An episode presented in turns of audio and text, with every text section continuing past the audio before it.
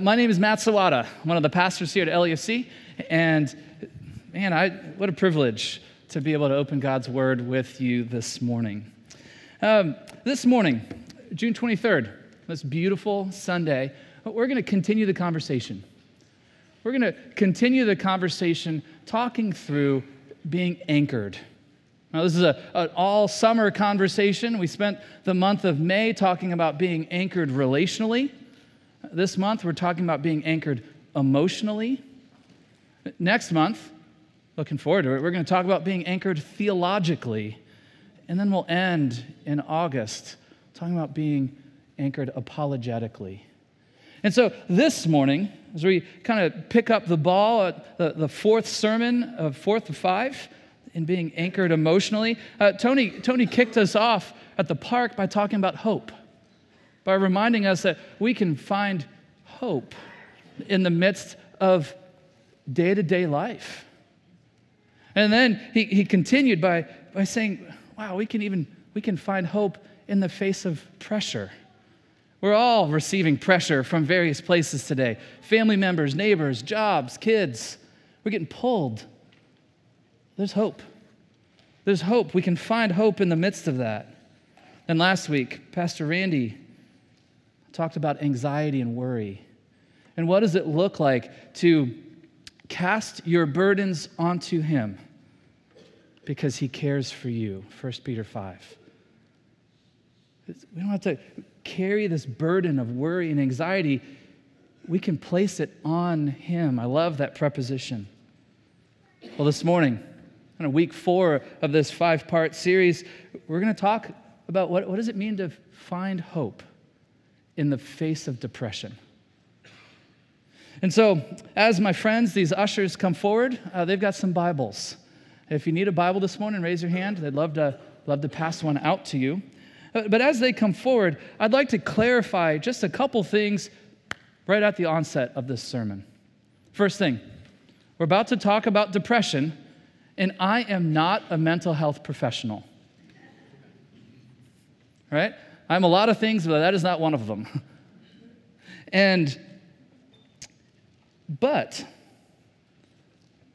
I am a man who's experienced it personally, who's been through some of these seasons. A, a man who lives with those I love very dearly, who has experienced some of these downcast and crushed spirit seasons. I'm a pastor who's sat across the table from many of you in the midst of the ups and downs of life. And probably most importantly, like many of us in this room, I'm a child of God who humbly admits, absolutely humbly admits, that even though I've been exposed to depression and, and all these situations, I do not fully understand this mental illness. But because of my identity, because of who I love, and my understanding doesn't almost matter because I know He does. Our God is bigger than depression. He is a big God who understands all things that we don't. And so this morning, I'd like to begin just talking about emotions. You see, emotions are something that, that we all deal with, some more than others. Wives don't nudge husbands here. But have you ever thought about your emotions? Have you ever wondered how much authority do you give your emotions in your life? Is the goal of each one of your days to just be happy? To make it through the day with no conflict? Is the goal to, to make it 24 hours with maybe not experiencing sadness or anger or fear or, or bad emotions? You know, in my almost 42 years of life, I've come to realize that these emotions are not bad in themselves. Emotions are actually really helpful They are God given. And if seen within a, an appropriate lens, I think they can really point us to our need for a Savior. You see, emotions are God given signals. You know, as I've prepared for this sermon, I've interacted with several friends who are either counselors or who've been, um, been through seasons of depression in their lives. It's been a blessing to have their input into this. So thank you to those of you who helped. But one of our friends, she's a trusted counselor, she said, I love this quote emotions, we need to see emotion as a signal, as signals. These signals are not sinful in and of themselves, but they're signals that we experience in our bodies and minds that let us know how we're doing, what we need, and how we might adjust our thoughts and behaviors in order to improve our situations, relationships, and overall being. These signals, our emotions, are fundamentally good. They are a good thing. And since we're created as image bearers of God, we're created to be like Him, it's only natural that since He feels, we should feel. We can't call something that He experiences bad because He is all good. I think he wants us to appropriately engage these signals and then bring them to him.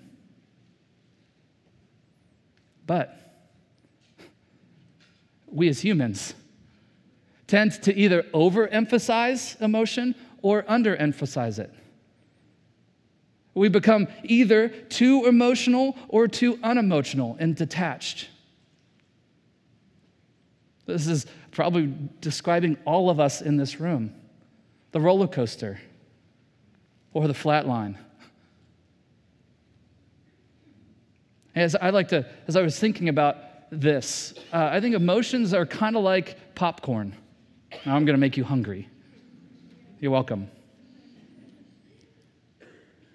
You know, when you say you go to the movies and you get some popcorn, First of all, you walk in and the smell is amazing. You can't not get popcorn. But I would say that the emotions are like the flavor on the popcorn, right? It's the butter, it's the salt, it's that awesome cheese spread that you can kind of sprinkle on it. Popcorn without those things, it's just kind of crunchy. Life without emotion is kind of bland. But when we take these emotions, when we take the butter and the salt and the cheese and we mix all that together and eat only that, it's heartburn. It's not good. When we elevate emotion to a place where it shouldn't be, it's not healthy. We shouldn't allow the emotion to become the substance. That's dangerous. It's the flavor. And so these emotions are not only God given signals, they're not only, we don't, we don't, uh, we have a tendency to overemphasize or underemphasize them. The problem is, is that oftentimes our, our feelings lie. Our feelings are not bad in themselves, but they don't, they don't, they, they probably tell us what we, we should be doing, not what we need to do. Might be a helpful way of saying that. See, very rarely do these emotions give us the truth about reality that we should then go and do. Partly because they can change in a split second. Within a 30 second period, you can have five different emotions. And that could have been just because of what you ate for breakfast. That could have been what someone else is eating for breakfast. Could have been the lack of sleep. Could be a biological issue. Or 10,000 other variables.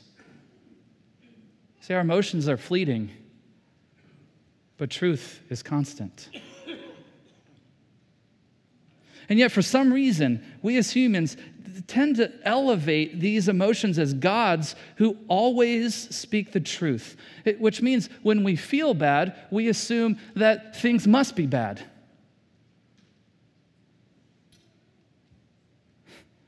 The, the problem is, so that's not often the case. One of the most important things we can learn is to recognize that what I'm feeling shouldn't always dictate what I do.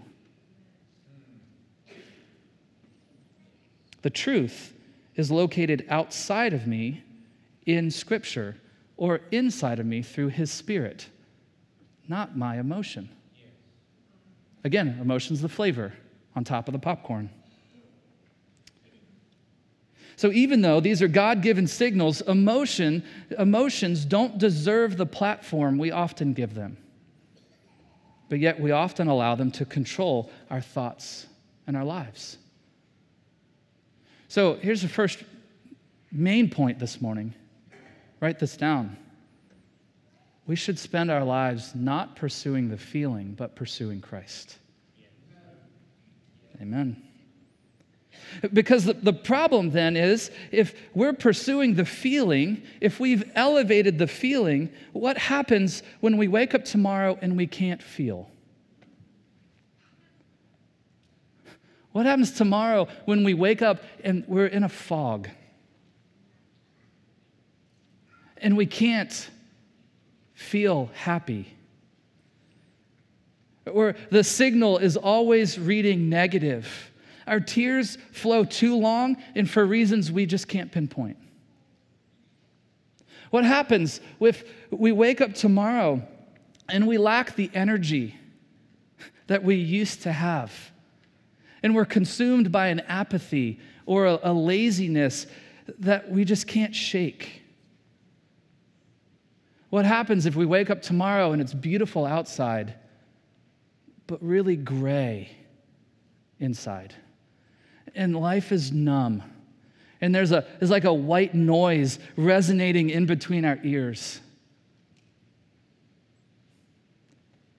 And it affects us. Well, for millions of individuals, this is a reality. It's, a, it's something called depression. Sufferers of depression can't control their descent into this dark season, nor can they pull themselves out of the pit by their sheer will. They can't turn it on tomorrow and then off the next day. You don't know when, or how long, or how severe. You can't schedule around this. It really interrupts life. And many of these individuals are at best living in survival mode, and unfortunately, at worst, contemplating suicide.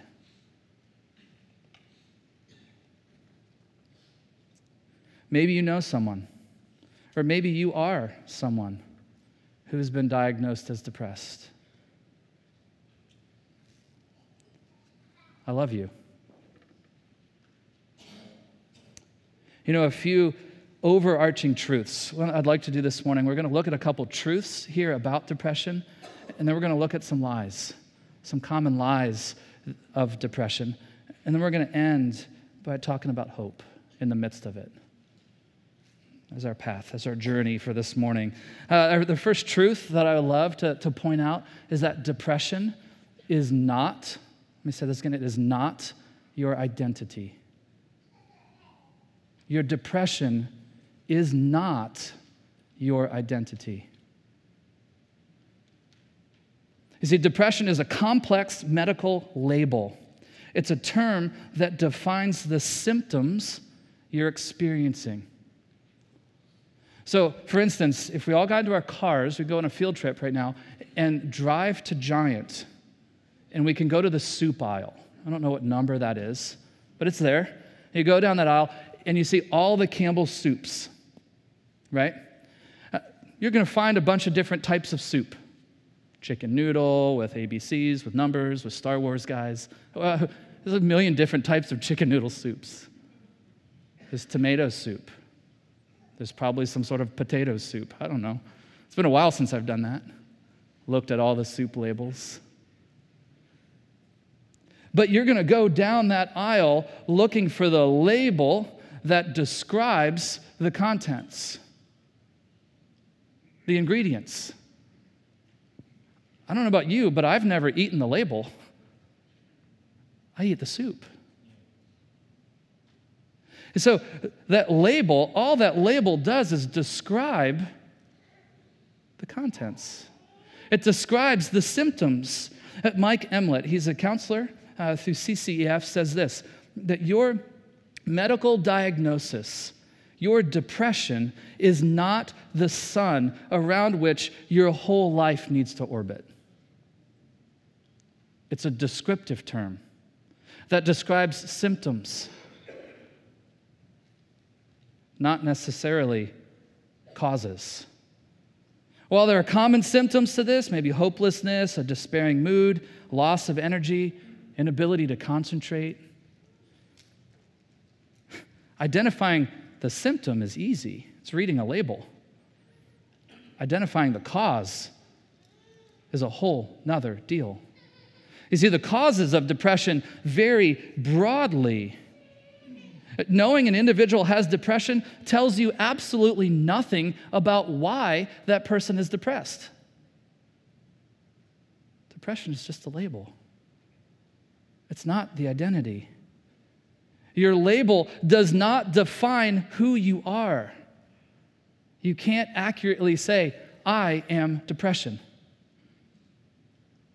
Not only is it bad grammar, it's incorrect. And so there's a, there's a scale to depression, a second truth, right? It, we could be interacting with individuals, maybe even in this room, and one of them would say, You know, today I feel kind of depressed. And then the next person we could ask how they're feeling, they could say, Man, I've been struggling with depression for months. Do you see this range there's such a range to depression. On one end, it could be, I just kind of feel a little down today. I'm feeling a little, I'm feeling the weight.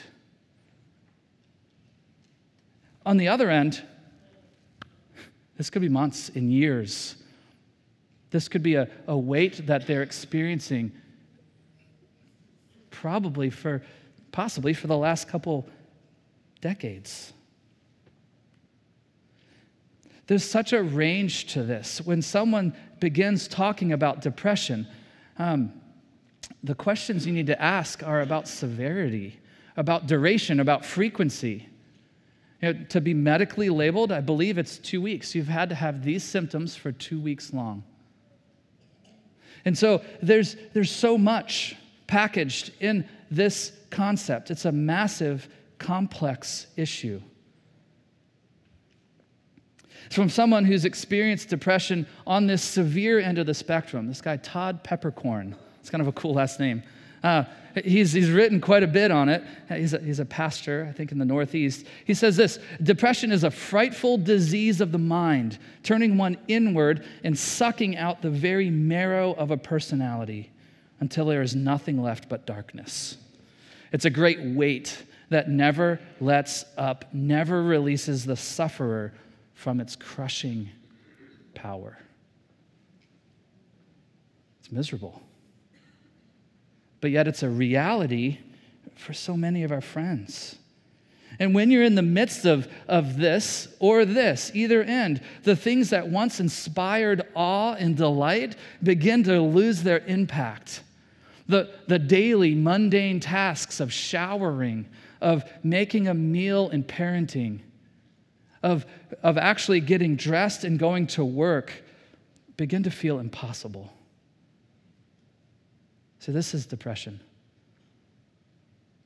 There's a sliding scale to depression, and it varies in every situation. So, depression is not your identity, there's a range to it.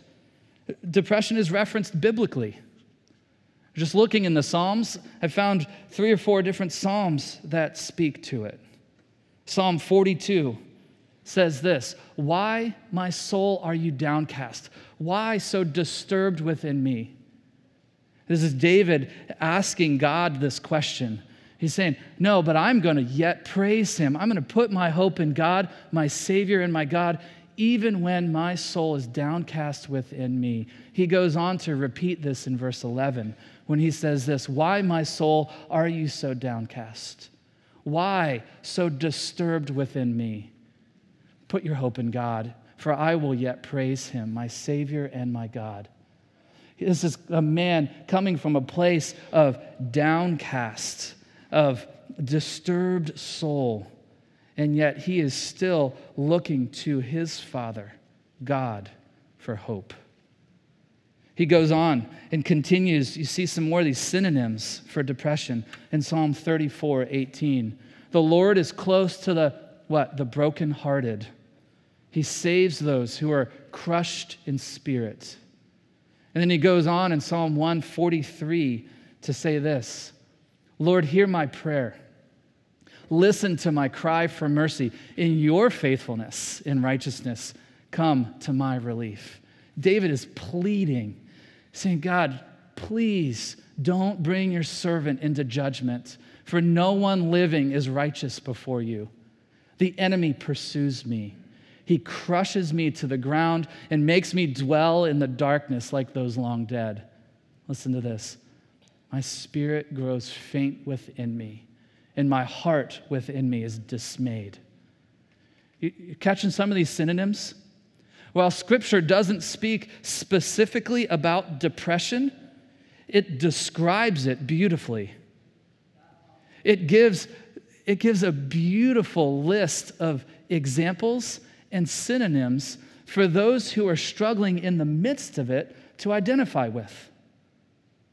And the book of Psalms, in particular, gives people the language to pray when those words don't come easy. So, depression is not your identity. There's a scale and a range to it. Depression is referenced biblically uh, all over Scripture, but specifically in the Psalms. Might be the most important truth right here. Depression is not a sign of weak faith. I say that again. Depression is not a sign of being an inferior Christian. As we just noted, the, Psalms, you've got this guy named David who's experienced it. You've got Elijah and Job and Abraham in the Old Testament. These men were pillars of our Old Testament, and they experienced these seasons.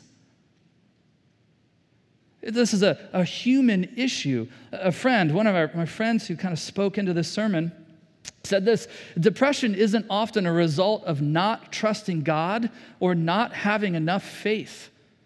It's the reality of what a person is going through. In some ways, no different than cancer or the flu. Unlike cancer and the flu, depression is in the mind. That it affects us physically, but it's a mental, hidden disability. And so when we dismiss depression as an affliction of faithlessness, we crush believers in the moment they need hope the most. And so, if I were to tell you struggling with depression that you aren't a believer, I have taken your legs out from under you. That's sin. That's wrong and so incorrect. You see, my hope this morning is, is to encourage us as believers to pursue Christ in the midst of whatever we are going through. Let's be believers who pursue Christ in the midst of depression, not as a solution to an illness. He's not just a band aid or a, a balm that we put on a boo boo. He's He's our Savior.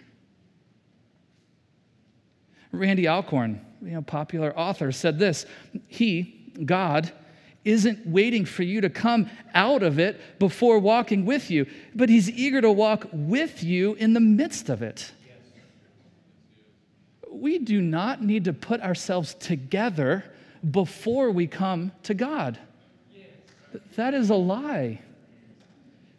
Guys, depression is a medical problem with spiritual ramifications. And it affects our whole being physically, spiritually, emotionally.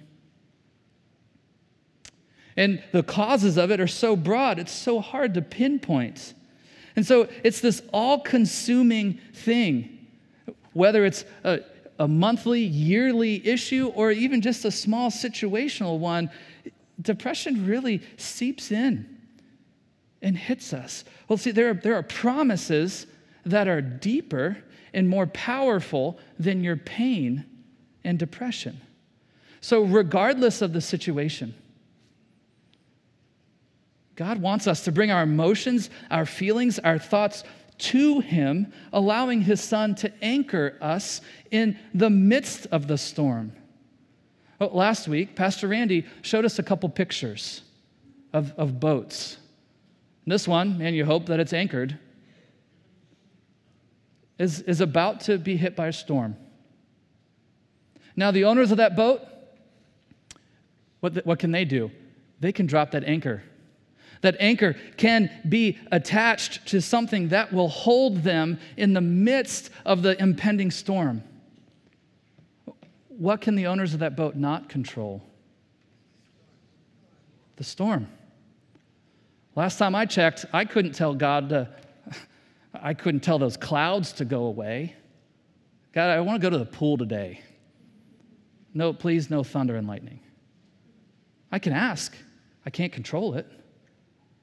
It's the same thing with a storm like depression. When our anchor is solidly resting in Christ,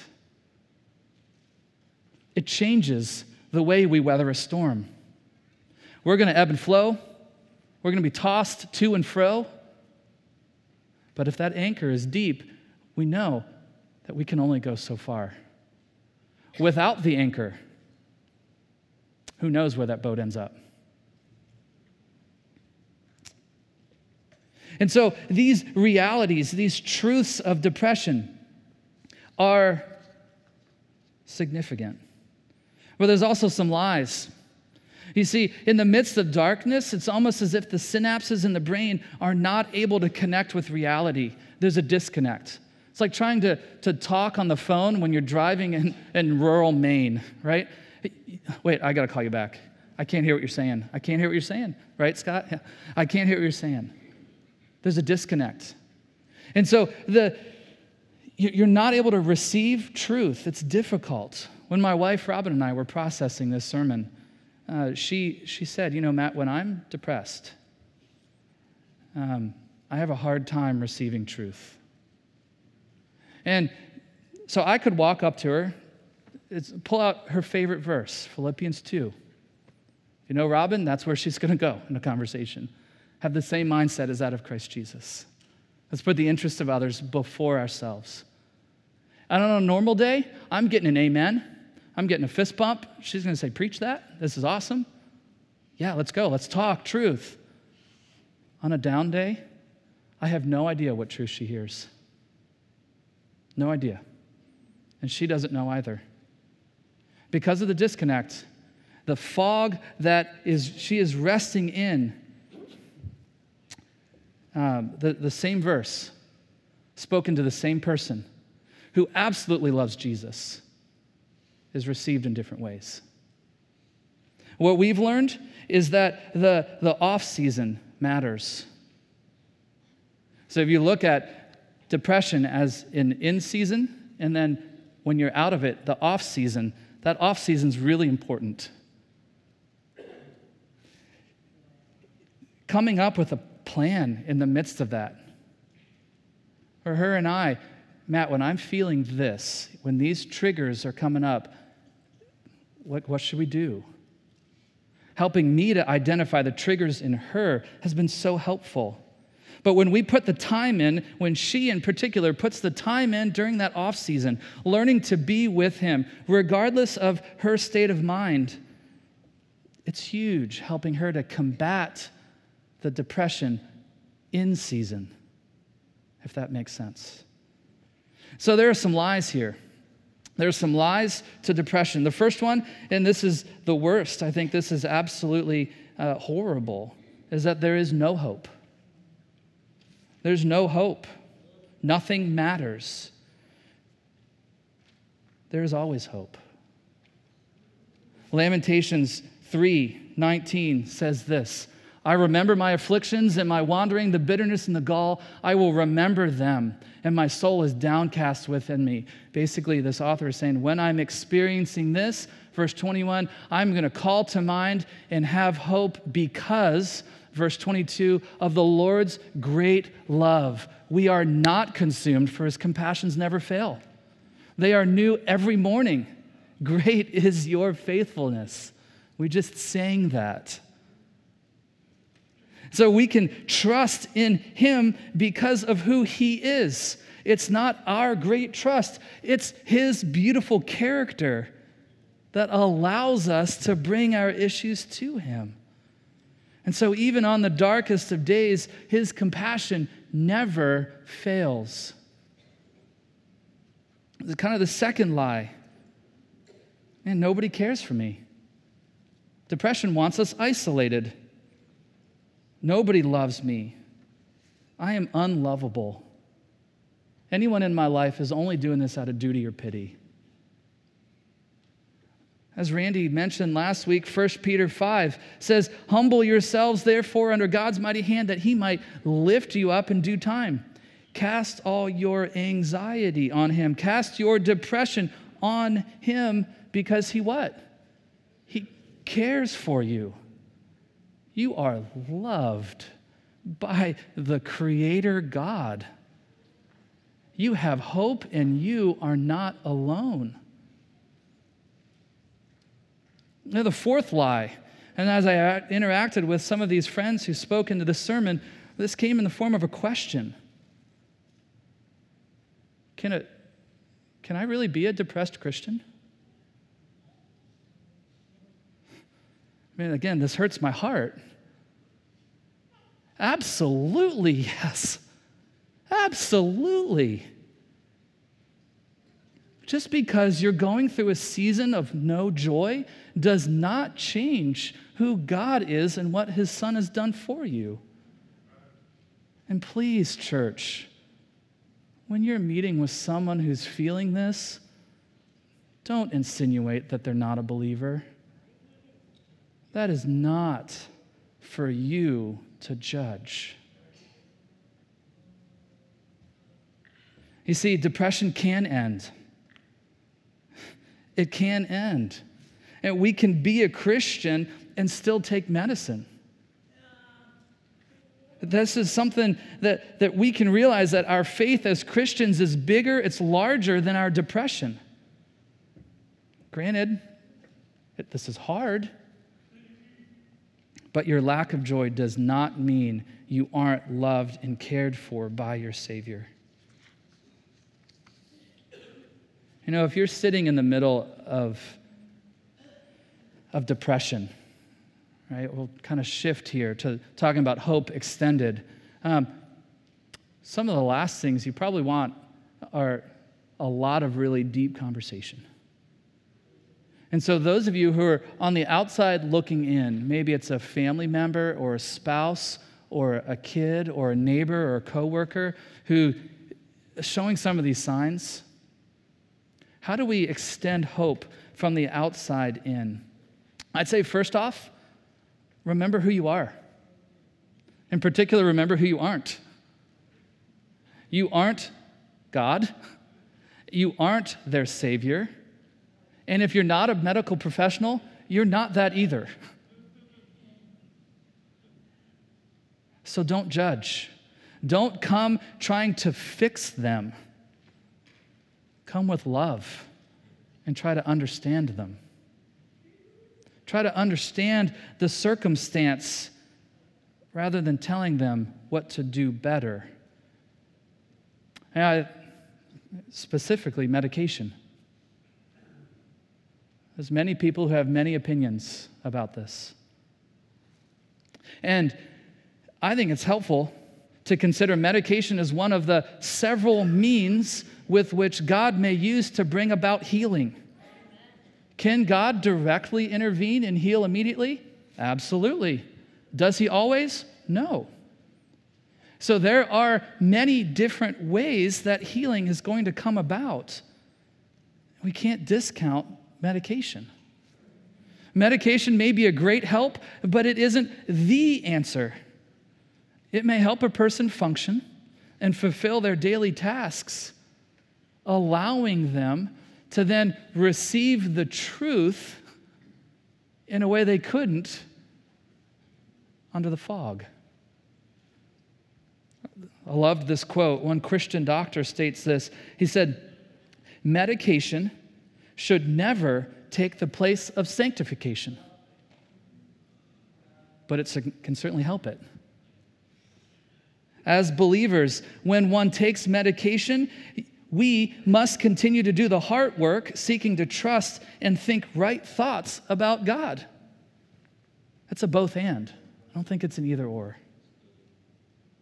So remember who you are. Don't judge. Let's stop that. But, but let's encourage them to get help they need, whether it's from their, their family doctor or from a trained counselor, or bring them here to the church.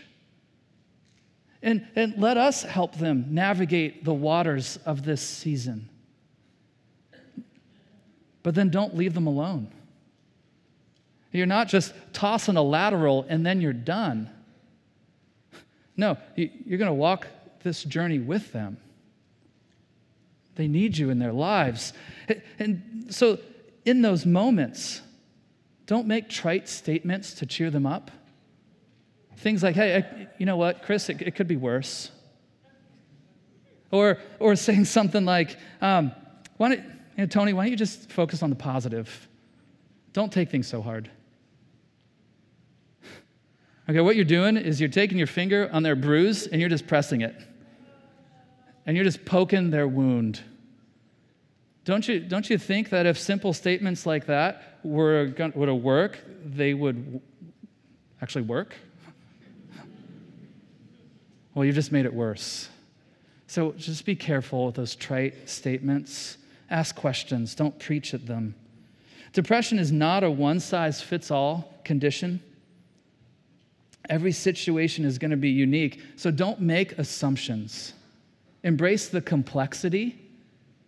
Uh, medication, meditation, exercise, diet, prayer, rest. These are all things that are helpful in the midst of these downcast, crushed spirit seasons. Don't just apply one and overemphasize and simplify something. Right? Remember, you're not the professional. You're their friend. And this is coming from a reader here, self proclaimed, I'm the library at LEC. Um, don't give him a book. Don't give him a book. I know, sorry, Tom, right? This is us. But, you know, it, uh, oftentimes they can barely get through a day rather than make their way through a book. A single verse might be too much. Don't give them 250 pages to read and exposit for tomorrow. Church, we've got to be a group of people who engages this issue. We've got to lean in. When we see someone with these symptoms, the first thing we should do is not run, but we should be present. We should listen. We should love them. This is a chance to enter into their world. Very often, those who are depressed aren't looking so much for a savior as they are for a friend. That's our calling. Let's do friending well. And while we're going through it, pray, and then pray some more, and then pray again. asking for His Spirit to give you the words and for His Spirit to change their hearts. This is not your job to fix them, it's our job to love them. It's our job to just come alongside and let them know that they're loved. For those of you who might be sitting in a season or coming out of one, or have tendencies to, to maybe dip down into depression, I want you to hear this today. We love you. You are loved. And you don't have to do this alone. You have a body of believers who would love to lean in and journey with you. Please let someone know what you're experiencing. If you come talk to me, if you come talk to many of us, there is zero judgment. Because you are not abnormal. This isn't weird. This is something we all go through sometime from time to time, and nobody is immune to this illness. It could happen to any of us tomorrow. And so hang on. Hang on. There will be a day when Christ's glorious return happens. And in that moment, the tears that you've cried will have dried up. The brokenness will be mended. And these tendencies, this illness will be banished, never to return. That day is going to be awesome, isn't it? It's going to be a great day. And until that day, please rest in the simple, lovely truths that God has declared over you that you are loved, that you are held and supported, and that you are sustained until the end. If you're sitting in this spot, I hope you hear that today that you are loved. And you don't have to do this alone. Lean into the Psalms. God's given us a beautiful 150 chapters of text that give us words to describe what we're feeling. Pray those. Find one that resonates and stay there. You know, it's okay to ask for help. Every one of you has one of these cards in your bulletin. Fill it out during this next song. Turn it in. There's containers here at any of these entrances, and we will be in contact this week. Come forward during this song. We'd love to talk and pray with you. You're not alone. We love you. Please pray with me. Heavenly Father, I pray that today, as we as we worship, as we finish this time together, I, I pray that no matter what season or state we're currently in, uh, Father, I pray you'd give us the eyes, you'd give us the heart, this, that your spirit would allow us to see your character, your grace, and your goodness.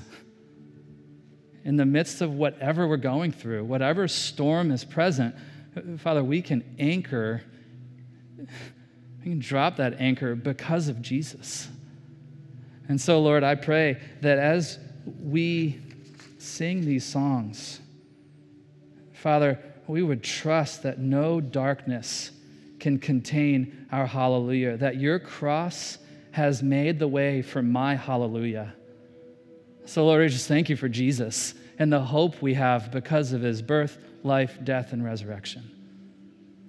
So, Father, we love you and we thank you for the sacrifice of your son, Jesus. Uh, I'd like to end today with uh, just a couple verses from Hebrews 12. Uh, Therefore, since we are surrounded by such a great cloud of witnesses, we've just raised the hallelujah with them, right?